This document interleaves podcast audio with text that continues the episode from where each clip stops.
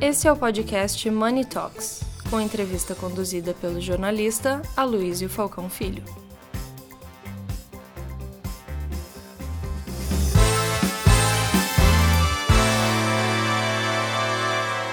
Olá a todos, bem-vindos a mais uma edição da nossa série Eleições 2022, aqui em Money Report.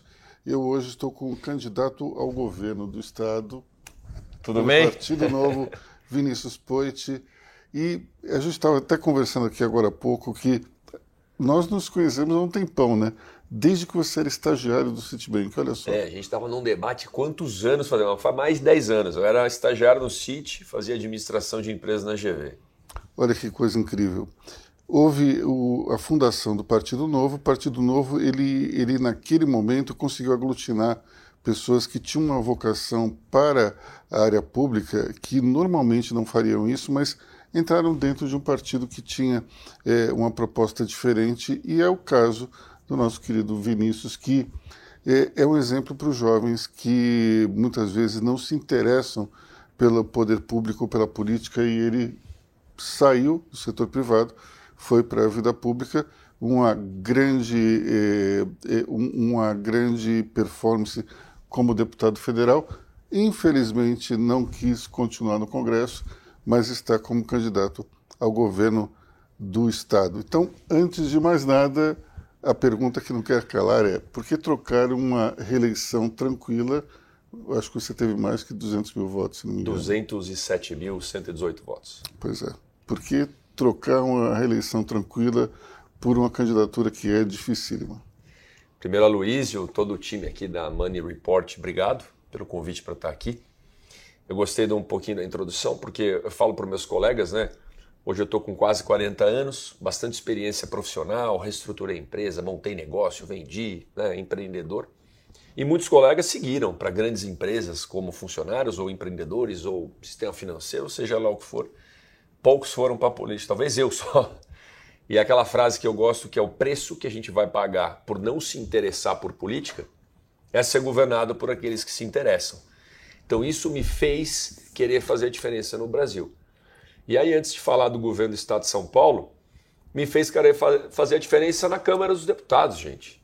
Porque imagina um empreendedor, eu ia captar investimento, captar investidor anjo, não tem segurança jurídica, tudo burocracia. Ia querer montar um negócio novo para resolver um problema público. A lei de licitações não permite contratar inovação praticamente. Então, a lei da liberdade econômica não existia. Eu falei, se a gente não tiver mais empreendedor, mais comerciante, mais gente como a gente lá no Congresso, nunca as leis vão representar quem gera emprego no Brasil. Esse foi o motivo para ser deputado federal. E é o mesmo motivo, e a gente pode falar sobre os feitos como deputado, é o mesmo motivo para querer ser governador do Estado de São Paulo. Se a gente não tiver à frente do Estado de São Paulo alguém que conhece esse estado de ponta a ponta, que já fechou e abriu porta de comércio na vida, que já montou negócio, já enfrentou a dificuldade de montar CNPJ, enfrentou alvará, fiscal e tudo, como é que nós vamos ter um estado protagonista na geração de emprego? Não adianta botar o cara que nunca fez isso. Então, o Estado de São Paulo, que já foi o estado da prosperidade, da esperança, de atrair as pessoas para vencer na vida, hoje está mandando todo mundo embora. É desemprego, é inflação, é insegurança. Não adianta esperar resultado diferente, fazendo sempre da mesma forma. As opções que estão aí é a continuidade do governo, é de uma pessoa técnica que se junta dos piores políticos para tentar ser governador, e é alguém do PT que, para mim, não representa a renovação, não representa o espírito paulista trabalhador. Por isso que eu me coloquei candidato ao governo, particularmente apesar do meu partido permitir reeleição no legislativo, eu pessoalmente sou contra, não iria para a reeleição. Acho que a política tem que ser oxigenada, a gente tem que estimular novas pessoas virem para a política. Fiz um mandato de resultado, bora pegar o nosso estado de São Paulo e botar no rumo do crescimento novamente. Mas nenhuma reeleição, digamos assim, eu acho realmente estranho aqueles deputados que ficam... 10 mandatos, 40 anos lá, cara. Mas um outro mandato não me parece algo assim terrível. Me parece até que seria uma forma de tentar viabilizar melhor os projetos dos primeiros 4 anos. Perfeito. Durante 4 anos, se eu tivesse deixado alguma coisa por fazer, até concordaria com isso. Mas eu procurei trabalhar tanto para fazer algo que nunca fizeram.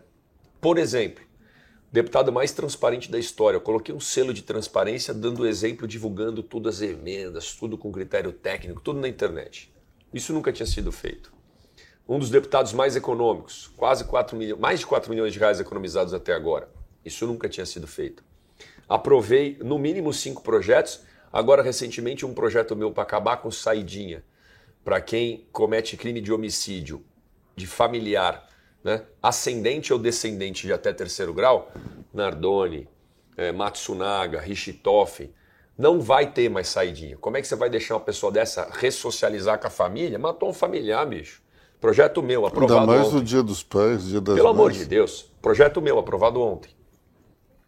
Projeto de marco legal das startups, relatei, aprovou e o presidente sancionou. Governo digital, aprovou e sancionou. Telemedicina, aprovou e sancionou. Regularização fundiária urbana, aprovou e sancionou. Conectividade rural nas escolas, aprovou e sancionou. Então, projetos que foi começo, meio e fim, entregues. Quantos projetos ao todo? São vários projetos que eu protocolei, mas eu gosto de falar somente do que deu resultado e foi sancionado. Sancionado, gente, é quando o presidente dá assinatura final e vale para a lei. Então, com o da saidinha ainda vai para o Senado, tá? Mas tem 5 principais que viraram lei. Marco legal das startups, justamente para vencer os desafios que eu enfrentava como empreendedor. Governo digital, para digitalizar mais os serviços públicos. Regularização fundiária urbana, para dar o papel passado para quem não tem escritura da casa e ter o mínimo de dignidade em um CEP. Conectividade rural nas escolas, para levar conectividade em escola que não tem internet, em cooperativas e meio rural. Telemedicina, que durante a pandemia foi especial. E a liderança da bancada paulista, que foi uma liderança por 2 anos, nunca um deputado de primeiro mandato tinha assumido a liderança. Eu assumi por causa do diálogo. Então, em 4 anos, Aloysio, deu para fazer muita coisa. Eu, particularmente, gosto muito do professor Modesto Carvalhosa. E ele escreveu um livro que chama Da Cleptocracia à Democracia. E nele ele fala sobre o fim da reeleição. Estende o mandato, se for o caso, por mais 1 ano, 2, fica 5, 6 anos de mandato, acaba com a reeleição, unifica as eleições para não ter eleição a cada 2 anos, né? Agora vai ser geral, presidente, governador, senador, federal, estadual. Depois de 2 anos tem outra, que são os prefeitos e vereadores. Então junta tudo, acaba com a reeleição. Por quê? Para evitar que um político entre e tome medidas que não pensa na população. Pensa somente em como ele pode se beneficiar para ser reeleito. E a gente começar a colocar no Brasil a cultura de que política é para servir, não para ser servido. Só no Brasil que tem tanto penduricalho, tanto privilégio. Um governador tem palácio para morar ainda em São Paulo, né? E elite do funcionalismo público tem motorista, come lagosta, enquanto o povo está comendo osso. Então a gente precisa dar o exemplo. Ainda assim, puxa, Poit, mais 1 mandato. Rapaz... A disrupção e a mudança vai funcionar na hora que a gente ir para valer, meter os 2 pés na porta com coragem. E aí puxar a corda para o lado de cá. E aí a gente vai caminhando. Eu cortei todos os privilégios, economizei, todos os partidos fizeram isso? Não, mas muitos políticos começaram a olhar para a gente. Opa, acho que eu vou ser mais transparente porque eu estou vendo que é legal isso aí. Acho que eu não vou andar mais de motorista porque eu estou vendo que isso aí a população valoriza. E aí nós vamos liderando pelo exemplo e puxando.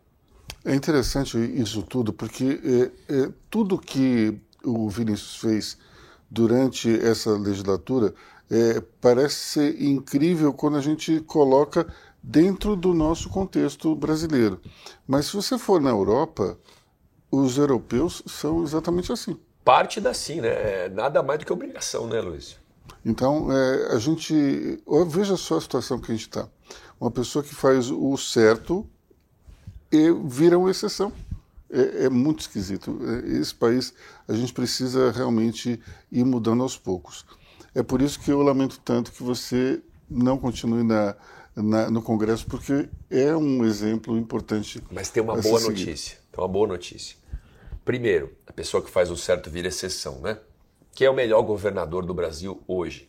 Governador Romeu Zema, de Minas Gerais, que é exceção. Eu falo para as pessoas aqui em São Paulo, você prefere o jeito PT de governar, o jeito PSDB de governar, ou o jeito Eduardo Cunha, Valdemar da Costa Neto, Barra Kassab, que é outra opção, né? Ou o jeito Zema de governar. Eu prefiro o jeito Zema. focado na geração de emprego, redução da máquina. Minas Gerais está voando. Então essa é a boa notícia, né? Se Deus quiser, ano que vem, além do Zema, a gente vai ter um governador novo aqui em São Paulo. Agora, em relação ao Congresso, Aloysio, o fato de eu ser candidato ao governo uniu bastante o partido. A gente acalmou com aqueles desafios que toda instituição tem no crescimento que o Novo estava enfrentando. E São Paulo tem a maior chapa de pré-candidatos a deputados e deputadas do Brasil, do Novo e praticamente entre todos os partidos. A gente tem mais que o dobro de candidatos em 2018 e eu tenho convicção que a gente vai eleger mais deputados federais do que a gente elegeu em 2018. São Paulo vai eleger no mínimo 4 ou 5 e no Brasil nós vamos dobrar. Hoje a gente tem 8, nós vamos para 16. Então o fato de liderar uma chapa e estimular pessoas a virem vai provocar um efeito no Congresso maior do que se a gente não tivesse essa união e eu fosse só candidato a deputado federal. Então eu saio, vou concluir meu mandato de federal, não vou para a reeleição, mas no meu lugar vai entrar 2, 3, até melhor que eu, se Deus quiser. Bom, nós temos no cenário nacional uma polarização entre o Luiz Inácio Lula da Silva e o Jair Bolsonaro. Perfeito. Aqui nós... Perfeito nada. Ninguém gosta dessa polarização. Mas funciona desse jeito. Mas é assim que funciona. Aqui em São Paulo nós temos não exatamente uma polarização de dois, mas temos 3 nomes que estão mais votados, pelo menos em tensão, nas pesquisas. Como é que você analisa essa polarização nacional transferida para o cenário de São Paulo? Perfeito. A gente não pode negar que essa polarização ela é um pouco transferida para os cenários estaduais. A diferença do cenário nacional para São Paulo é que São Paulo, né, tem um espírito já, cara, eu quero solução, eu quero emprego, eu quero comida na mesa, eu quero economia rodando, para de brigar, para de extremismos, a gente precisa mudar, sabe, essa postura política que não faz diferença na vida de ninguém. Então, já muda porque São Paulo tem um perfil diferente se a gente comparar com todos os locais do Brasil. Número 2, não está polarizado com 2 só. Tem uma candidatura da esquerda forte que, se bobear, vai para o segundo turno e tem 3 candidaturas da direita. Tarcísio, Rodrigo e eu. Esses são os 4 primeiros, né? Que, inclusive, eu, que estou mais atrás dos outros, mas descolei dos de baixo. Essa candidatura da esquerda com 30 e poucos % na última pesquisa, que saiu ontem, né? Para quem está assistindo esse vídeo outro dia, saiu agora no começo de agosto. Tarcísio e Rodrigo que estão empatados. O Tarcísio... Geralmente acima ali, né? Um pouquinho acima, pela margem de erro. Uhum. E aí, quando eu olho os 2, né, respeito, tem o diálogo, mas nenhum está representando a mudança ou a diferença de verdade. Porque o Rodrigo Candado Dória é o mais do mesmo, é o PSDB que está há 30 anos aí com o rodoanel atrasado, com a polícia desarticulada, o crime vencendo a briga contra a gente, não faz nada, você não pode sair na rua com celular que te roubam. E no presídio pode falar em celular. Esse é o governo do PSDB. Não representa a mudança. E o Tarcísio, que apesar de ser um ministro técnico, né, fez um bom trabalho, chegou em São Paulo, com quem que eu vou andar para apresentar? Rapaz, o dedo podre, Valdemar da Costa Neto, Eduardo Cunha, né, prefeito de Embu, Kassab, ou seja, mais do mesmo. E isso parece que garantiu um teto para ele, está brigando com a própria equipe do presidente da República. Então esses 2 aqui estão meio empatados. Eu venho como algo diferente. Eu falo que é uma surpresa, vem correndo por fora, com 2, 3%. Pois bem, eu acho sim que uma candidatura da esquerda com esse cenário pode ir para o segundo turno e um de nós 3 vai para o segundo turno e quem for vai ganhar do Fernando Haddad no segundo turno e, se Deus quiser, se formos nós, uma diferença de verdade, vou lutar para isso. Porque a hora que chegar nos debates, Aloysio, as pessoas vão ver que tem algo diferente. E essa é a novidade. Dessa vez, a nossa candidatura vai estar em todos os debates. Desde o primeiro debate da Band até todas as outras televisões a gente está confirmado, porque estamos em quarto, porque temos representatividade no Congresso e vai acontecer o que aconteceu com o Zema. É isso que eu creio em Deus, é isso que eu estou trabalhando, me preparando. O Zema, quando foi para o debate, subiu exponencialmente. O Zema tinha 2, 3% igual a gente tem agora. Mas a hora que as pessoas viram, Cara, isso é diferente. O cara não usa fundão. Eu sou o único pré-candidato ao governo que não usa fundão, que é o dinheiro da população, que é o dinheiro público para fazer campanha. Faço vaquinha. Aliás, minha vaquinha está com quase 2.000 doações. É a maior vaquinha do Estado, quase a maior do Brasil. O único que não se juntou, igual eu falei que um deles se juntou aí, com a velha política. Não, escolhi a minha vice-governadora, que aliás é vice-governadora, Doris Alves, com base na experiência dela. 31 anos de experiência na segurança pública da cidade. Então eu sou o cara da geração de emprego, de renda. Ela é a pessoa especialista em segurança. E esses são os dois maiores problemas do Estado. Eu não escolhi ela por causa do partido, por causa de fundão, nada disso. Por causa da capacidade dela. Isso é muito diferente. E aí, para a gente enfrentar o crime em São Paulo, só com quem conhece e com coragem. Para acabar com saidinha, projeto meu que foi aprovado na Câmara. Para acabar com o celular em presídio, tem que ter coragem. Para reforçar a polícia, tem que ter coragem para fazer o que o Zema fez. Porque não dá para aumentar o salário da polícia, não dá para botar mais polícia na rua, se não cortar privilégio de onde está sobrando. Que é o número excessivo de secretarias, que é o Palácio dos Bandeirantes lá no Morumbi, tendo perda de logística, a gente tem que transferir estrutura administrativa para o centro, que é o tanto de penduricalho e privilégio, corta dessa turma e bota o orçamento para aumentar salário e contratar mais polícia na rua. Me explica como é que você faria isso em relação ao Palácio dos Bandeirantes, que é um ícone aqui em São Paulo. A tua ideia seria tirar a sede administrativa lá do Palácio e colocar no centro da cidade. Tem dois desafios ali no Palácio dos Bandeirantes. Um são os escritórios. Não faz sentido logisticamente estarem no Morumbi. Não faz sentido nenhum. Aonde está a Secretaria de Segurança, de Agricultura e de Educação? Está no centro de São Paulo. Por que que tem que ficar lá e cá toda hora? Sabe? Eu, particularmente, tenho aquele jeito de comunicar mais raiz. Sabe? Quando eu trabalhava em banco, às vezes, ou quando trabalhava em alguma empresa, um ficava mandando e-mail para o outro em vez de resolver no tete-a-tete. Aí tinha o famoso TBC. Né? O Aloysio sabe também que o Aloysio tira a bunda da cadeira e vai conversar. Agora, quando você não está perto, como é que vai conversar? Sabe como é que o governador e o prefeito de São Paulo fazem? Helicóptero, cara. Que helicóptero que usa? Helicóptero da polícia, pago com o dinheiro da população. Levanta do Palácio dos Bandeirantes e vai até a Prefeitura de São Paulo, ali no Líbero Badaró, em Gabaú. Levanta da Prefeitura e vai até o Palácio. Não dá. Então, a estrutura tem que mudar para o centro. Pô, tem prédio no centro? Tem um monte.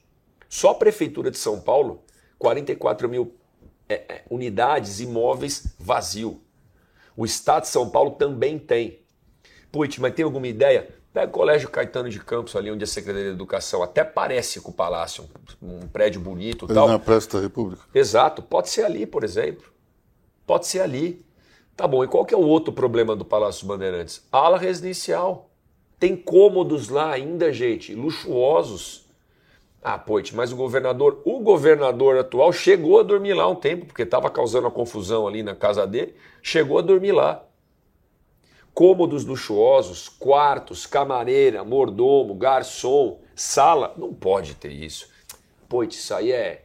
O que me falaram esses dias? Isso aí não vai resolver a lavoura, né? Não vai salvar a lavoura, isso aí não vai ter uma economia estrondosa. Realmente, não vai. Mas é símbolo. O governador tem que dar exemplo. Nós vamos transferir a estrutura administrativa para o centro, acabar com a ala residencial e começar a dar o exemplo, tanto para as pessoas no funcionalismo quanto para a população de São Paulo. O que vai fazer com o Palácio? Cara, pode ser muito bem um museu, pode ser muito bem um espaço cultural, um espaço para os paulistas verem a história do Estado de São Paulo, relembrar os heróis de 32, sabe? Guardar as tradições, mas trabalhar mesmo é no centro. E o governador não vai ter mais palácio para morar, enquanto a gente tem, só em São Paulo, 35 mil pessoas na rua. E, vamos lá, você acabou de falar sobre o centro da cidade, que é uma questão importantíssima, não só por conta da movimentação econômica, mas também porque hoje nós temos um problema sério de população de rua lá no centro. Como é que você vê essa questão? Eu sei que é muito mais um desafio do prefeito do que do governador. Sim. Mas como é que você vê essa problemática e se há alguma solução para ela? Só te dar um dado. A população de rua hoje é de 27 mil ou 28 mil, se não me engano. Nos últimos 3 anos, ela teve um acréscimo de 7 mil pessoas. Isso é equivalente a toda a população do Rio, de rua do Rio de Janeiro. Perfeito. Então, é uma coisa assim, absurda. A gente teve um crescimento avassalador. Como resolver esse problema? Aloysio, você falou bem, é um problema muito da prefeitura, mas o Estado pode agir. Só nessa mudança de escritório, numa maior circulação ali no centro, com mais estrutura, com mais segurança, com tudo isso, com zeladoria, com polícia, a gente vai ajudar a recuperar o centro de São Paulo e focar na geração de emprego e o potencial econômico que tem no centro. Você está certo em relação ao acréscimo da população de rua? O censo da prefeitura mostra que antes da pandemia eram 25 mil. Depois da pandemia subiu 7 mil. 32 mil pessoas na rua em São Paulo hoje. Teve um estudo da Universidade Federal de Minas Gerais que fez população de rua no Brasil inteiro, diz que tem até mais, perto de 40 mil pessoas em situação de rua em São Paulo. Não tem bala de prata. A gente vai ver um monte de pré-candidato ao governo mentindo, iludindo, não, vou resolver em um ano, vou resolver em 2 anos. Não tem bala de prata, não tem a fórmula mágica. O que tem é uma operação integrada entre no mínimo 4 secretarias que a gente vai fazer. O que tem é uma política de Estado e não de governo. O que é uma política de Estado primeiro e não de governo?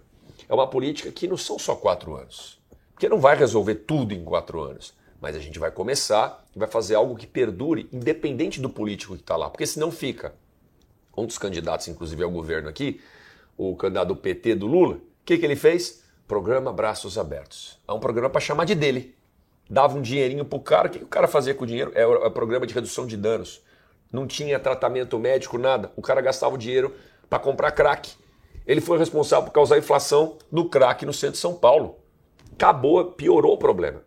Aí veio o governador na época Alckmin com o prefeito Dória brigando, cada um com um programa para chamar de seu. Um era o recomeço, o outro era o redenção.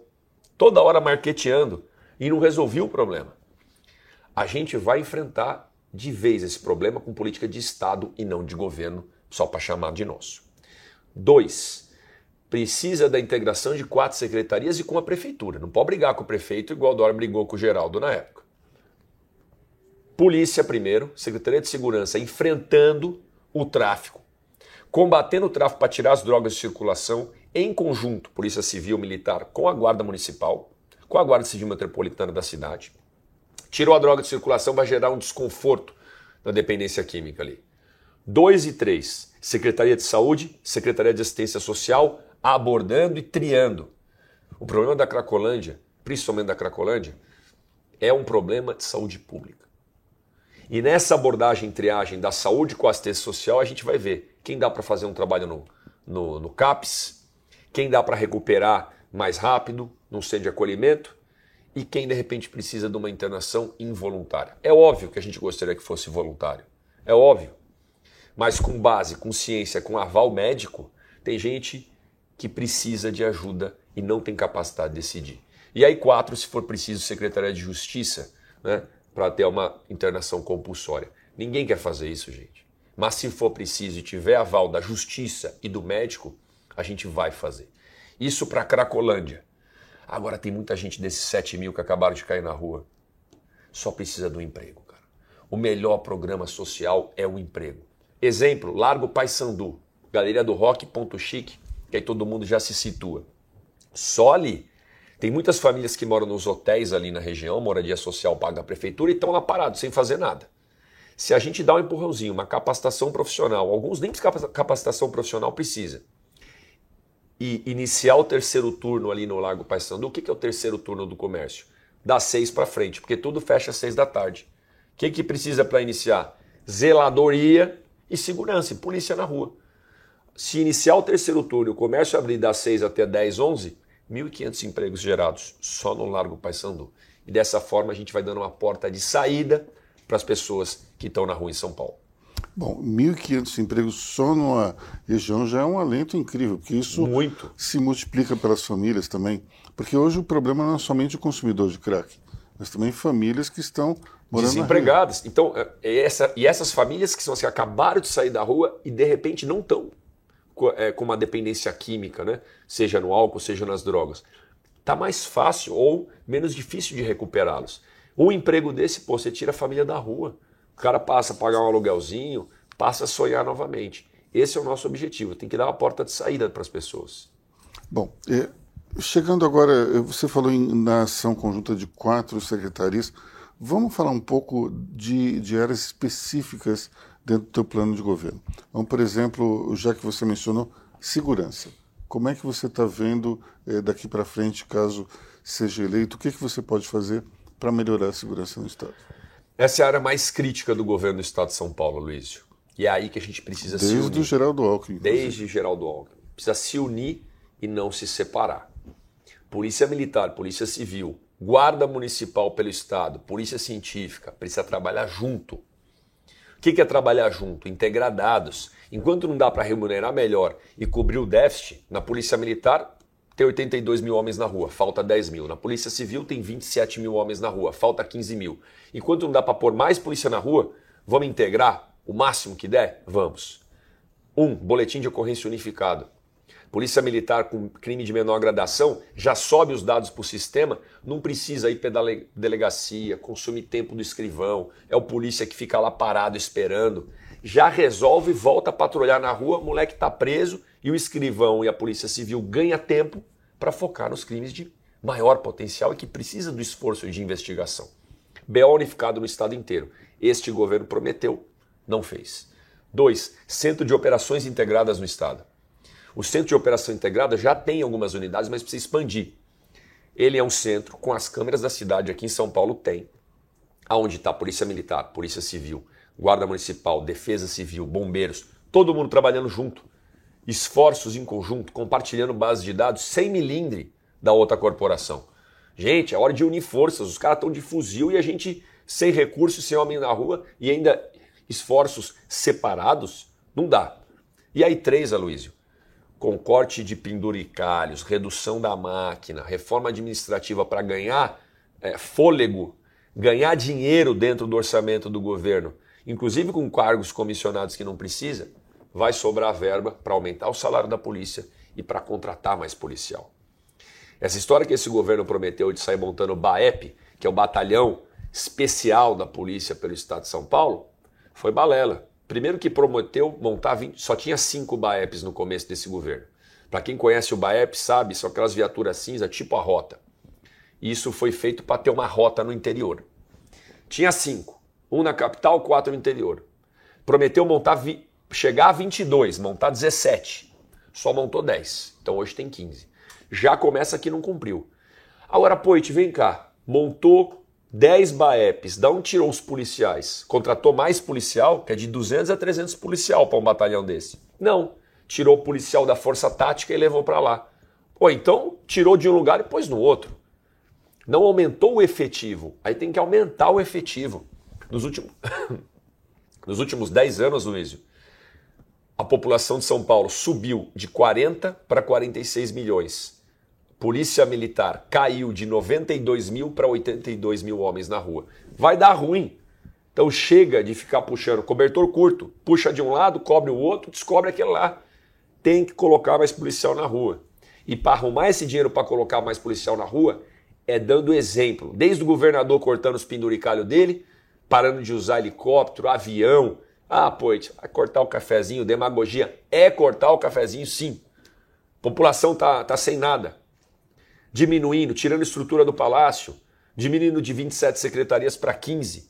Aliás, é uma outra proposta que está nas nossas 30 ideias para um governo de São Paulo, sobrar dinheiro para pagar melhor o polícia e para contratar mais polícia. Eu estou com um livrinho aí, depois vou te dar, até se o Renan puder pegar com a gente, Renan, eu vou te dar o livro aqui ao vivo. O único governador que registrou primeiro no TSE a candidatura fui eu. Os outros nem sei se registraram ainda. E registrou o plano de governo. 30 ideias para São Paulo. Renan, tá nessa mochila aí? Se você puder abrir, tira de dentro um livrinho que eu vou dar para a Aloysio. E lá estão as nossas ideias. Obrigado, viu, Renan? As nossas ideias para segurança e mais um monte. E eu abro para a população mandar as ideias dele. Né? Poxa, me manda uma mensagem no direct, o que for no Instagram, @ViniciusPoit, para eu te mandar esse PDF e você compartilhar. Agora, aqui em Money Report, nós entrevistamos o pré-candidato Tarcísio de Freitas. E uma das questões que mais teve polêmica é justamente quando ele comentou que iria retirar as câmeras dos policiais. Como é que você vê essa ideia do seu oponente e o que você faria no lugar dele? Tarcísio, ele novamente, eu vou comparar com uma frase que o Melão disse, né? O Melão, nosso pré-candidato ao Senado, isso vem do Prestes Maia, antigo prefeito de São Paulo. Mas vale um empreendedor, um cara do diálogo, né? Um cara mais político, cercado por técnicos bons em cada área, que é a nossa proposta, ou um baita de um técnico bom, que é a proposta dele, cercado por raposas políticas em cada área. Acho que a resposta está dada. É melhor você ter um monte de técnico bom que entende do assunto do que um monte de raposa política te aconselhando. E aí é que ele está colocando os pés pelas mãos. A Câmara, ela veio para ficar. Ela protege inclusive o policial, permite que o policial, e teve vários vídeos para isso, depois a gente pode mostrar, de policial correndo atrás do bandido no beco, ele sozinho, ou ela na verdade, é um vídeo de uma policial, correndo atrás, o bandido vira para tentar desarmar e vem para cima. Tiro a queima-roupa e mata o vagabundo, mata o bandido.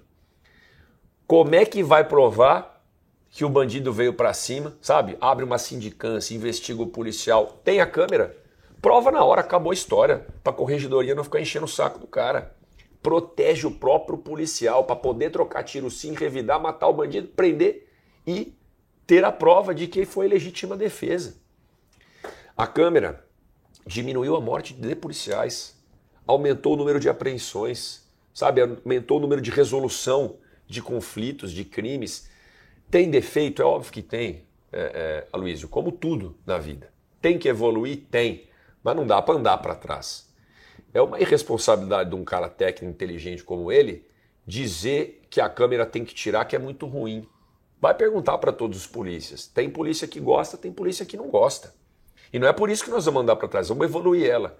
É uma irresponsabilidade de um cara como ele dizer a câmera não dá para nem ir no banheiro, não dá para desligar, é um absurdo. Quando dá, não estudou. Decreto 3 de fevereiro de 2022 da Polícia Militar, está lá. Casos específicos dá para desligar a câmera. Alguma operação especial, algo que envolva violência contra a criança, violência sexual, está no decreto da Polícia Militar. Pode desligar? Sim. E o cara avisa, estou desligando por causa disso, disso, disso. Depois ele liga e ele explica porque desligou. Se tiver uma investigação, acabou. Vai no banheiro, deixa com o cara na viatura, com o colega dele. Desliga, estou indo no banheiro. Gente, é só resolver e evoluindo. Nada na vida é absoluto. A câmera veio para ficar. Tem defeito? Tem. Mas nós vamos melhorar eles. A coisa mais fácil quando você encontra um desafio na vida é sair dele. Não, vou sair da situação, do que enfrentar e resolver. Então falta estudo, falta conhecimento para a gente melhorar. Sempre junto com a polícia, tá, Luiz? Tem que falar com o cara na ponta. Não é um governador do palácio que vai tomar a decisão sobre uma câmera que ele não usa. Então vamos falar com a tropa, não só com o oficialato, com os comandantes, mas principalmente com os praças, com os soldados e soldadas que estão na rua e precisam efetuar o seu trabalho com assertividade, sem medo de qualquer coisa ou de repreensão por causa que tem uma câmera ali. Saindo então da segurança e entrando na seara da saúde, quais são os seus planos para isso?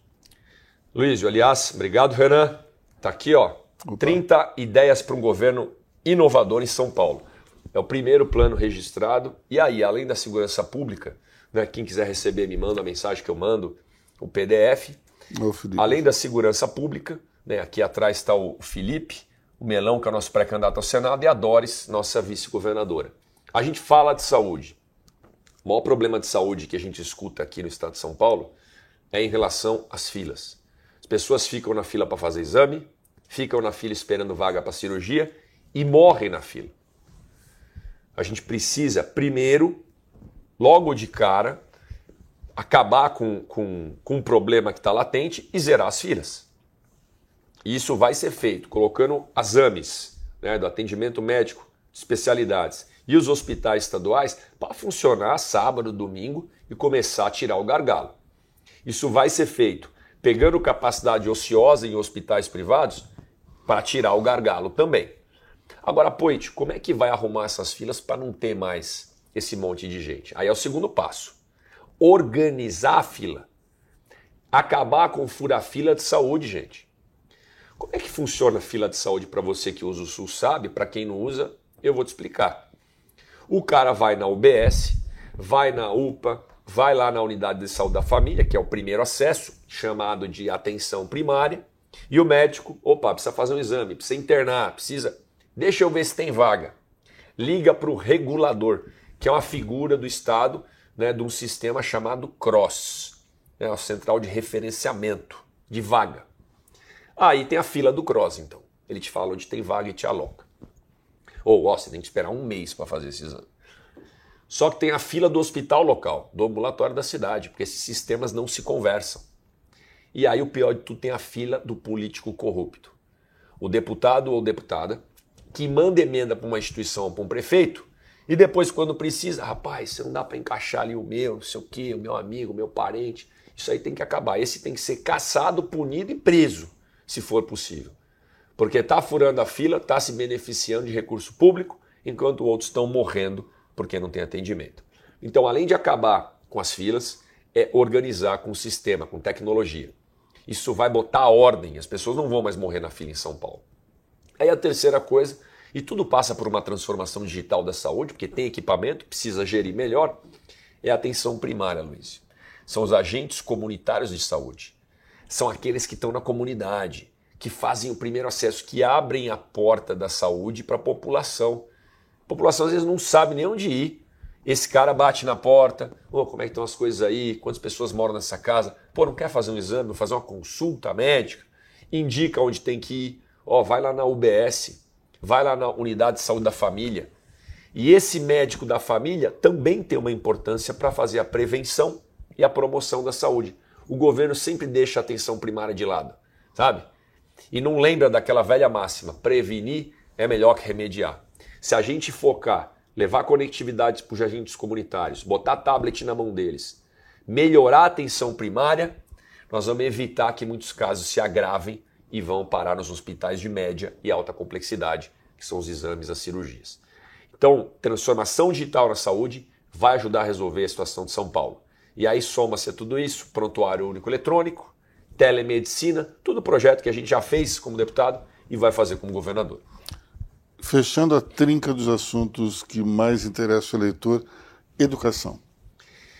Educação, novamente, tem gargalo para resolver. Depois de uma pandemia, a gente precisa resolver a situação das crianças que ficaram fora da escola 2 anos. Perderam muito tempo. Um aluno de 5ª série sabe igual ao aluno de 3ª agora. E a gente precisa de um reforço escolar, de uma força-tarefa para cobrir esse déficit. Essa vai ser a primeira atitude nossa. Junta Todos pela Educação, parceiros, Instituto Ayrton Senna, né, Fiesp, Sistema S, força-tarefa de todos junto com o governo para correr atrás do prejuízo. Número 2, escolas de período integral. Este governo começou, mas fez pouco. Chegou a 2.000 escolas de período integral, quando a gente vai chegar a 4.500 escolas de período integral. São Paulo tem mais de 5.000 escolas, 4.500 nós vamos bater essa meta durante o nosso governo. Escola de período integral, para a molecada ter como referência escola, não ficar sem fazer nada na rua ou o criminoso do bairro. Para a molecada ter como referência o contraturno, empreendedorismo, educação financeira e projeto de vida, gente. Saber onde quer chegar, traçar seu plano, aprender a sonhar e realizar seus sonhos. Essa é a escola de período integral. E aí, aliar a isso o ensino profissionalizante. Não adianta a gente continuar formando as pessoas em São Paulo, chega no terceirão, 1 em cada 4 jovens está desempregado. 25% de desemprego. Por quê? Porque a gente não prepara ele para as vagas que o mercado está contratando. Então, ensino profissionalizante de acordo com as vagas que aquela cidade, aquele local está contratando. Como é que o governo faz isso? Rapaz, é só você conhecer o seu estado. É só você saber que em Franca é calçado, que em Ribeirão é equipamento médico, Piracicaba é agro, Bauru é avocado, Tupã é amendoim, por aí vai. Você conhece o Estado, interage com as entidades privadas e as indústrias, vê o que está contratando, bicho, vamos formar essa molecada para essa vaga? Tem ETEC e FATEC, os cursos de ETEC e FATEC ali, vai ter que ser para essas vagas. Tem CTI, que é o Colégio Técnico Industrial da Unesp, vai ser para essas vagas. Rapaz, está tudo completo, e agora? Parceria público-privada. A própria empresa topa pagar o Sistema S, topa pagar uma escola técnica privada para treinar o moleque, porque ela vai querer contratar mão de obra pronta. E aí, no nosso governo, não vai ter um mural de escola estadual sem oferta de emprego. porque os empregos estão lá, só que não tem a mão de obra pronta. E aí o moleque vai ver, ó, quer ganhar o salário mínimo, quer ganhar 2 contos? Beleza, então você precisa fazer esse curso que o emprego está no final da linha. Isso vai mudar o jogo em São Paulo, Aloysio. Escola integral, ensino técnico de qualidade, e aí para fechar a primeira infância, que é a principal fase de desenvolvimento do ser humano, e que está sob responsabilidade do município, o Estado pode melhorar via envio de ICMS, que são os impostos estaduais. Coloca a regra, coloca a meta. Você deu primeira infância boa para todo mundo? Deu creche para todo mundo? Eu te dou mais recurso, Estado dando para o município. Não deu, eu te dou menos. E aí você vai forçando os prefeitos a melhorarem. Essa ideia não é da China, não. Viu? Não é inventar a roda. Isso já funciona no Ceará, funciona em Pernambuco. Tem que funcionar em São Paulo. Ceará e Pernambuco têm os melhores índices nacionais. Pois é, o caso do Sobral, que todo mundo conhece. Por que que este governo de São Paulo não faz? Essa que fica a dúvida. Entendeu? Nós vamos fazer. Será que é uma questão partidária? Para falar a verdade, é uma questão da dinâmica desses governadores. Este governo do PSDB, ele luta sempre para se manter no poder. Né? Veja a Sabesp, que está aqui na nossa ideia. A primeira ideia, privatizar a Sabesp. Ponto. Tocar a privatização da Sabesp é polêmica, vai dar trabalho, mas nós vamos fazer. Porque aí nós vamos dividir em lotes o saneamento em São Paulo. Ninguém vai vender água ou esgoto de São Paulo. É concessão. Você deixa o cara administrar um tempo, depois o cara tem que devolver ou renovar a concessão. Botar indicador de meta de universalização do saneamento, levar esgoto para todo mundo, tarifa de água para o cara não abusar do consumidor e ficar em cima. Bota concorrência, concorrência abaixa o preço e melhora o serviço. Ponto. Por que o governo não faz com a Sabesp? Porque sobrevive, gera caixa, pega o dinheirinho da Sabesp, que é do povo, para se manter no poder. Para manter o PSDB no poder, para fazer obra eleitoreira. Por que que o governo não enfrenta essa questão do ICMS para os municípios? Porque não quer desagradar os prefeitos.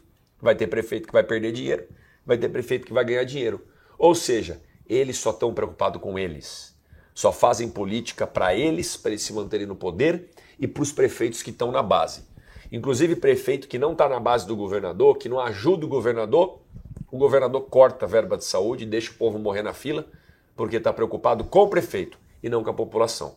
Por isso que esse governo não faz isso. A gente está preocupado com os 46 milhões de paulistas.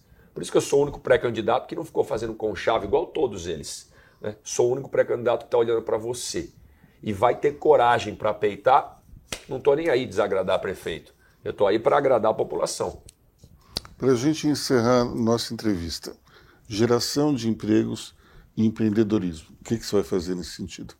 Tem 2 coisas para a gente fazer. Né? Uma é tirar o governo do cangote do empreendedor e a outra é formar a base. Sobre formar a base, a gente falou bastante, que é identificar os arranjos produtivos locais, o que cada região tem vocação, quais são as vagas ali, para você formar a mão de obra adequada para aquelas vagas. E aí, pô, com mão de obra boa, as empresas vêm e você floresce a economia.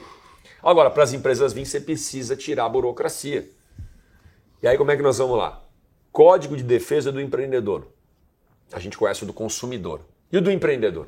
Já foi aprovado na Alesp, na Assembleia Legislativa, pelos deputados estaduais Sérgio Vitor e Ricardo Melão. Este governo que está aí do PSDB vetou.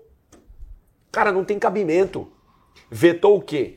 Você tem um pequeno comércio, pequena loja, de baixo risco, precisa de alvará de abertura. Rapaz, alvará de abertura é para você vender roupa, cara. Pelo amor de Deus, se fosse uma indústria química, um posto de gasolina, tudo bem. Não precisa de alvará. Esse governo vetou. Começou teu negócio, tem muita burocracia, cometeu um erro. Rapaz, erro primário.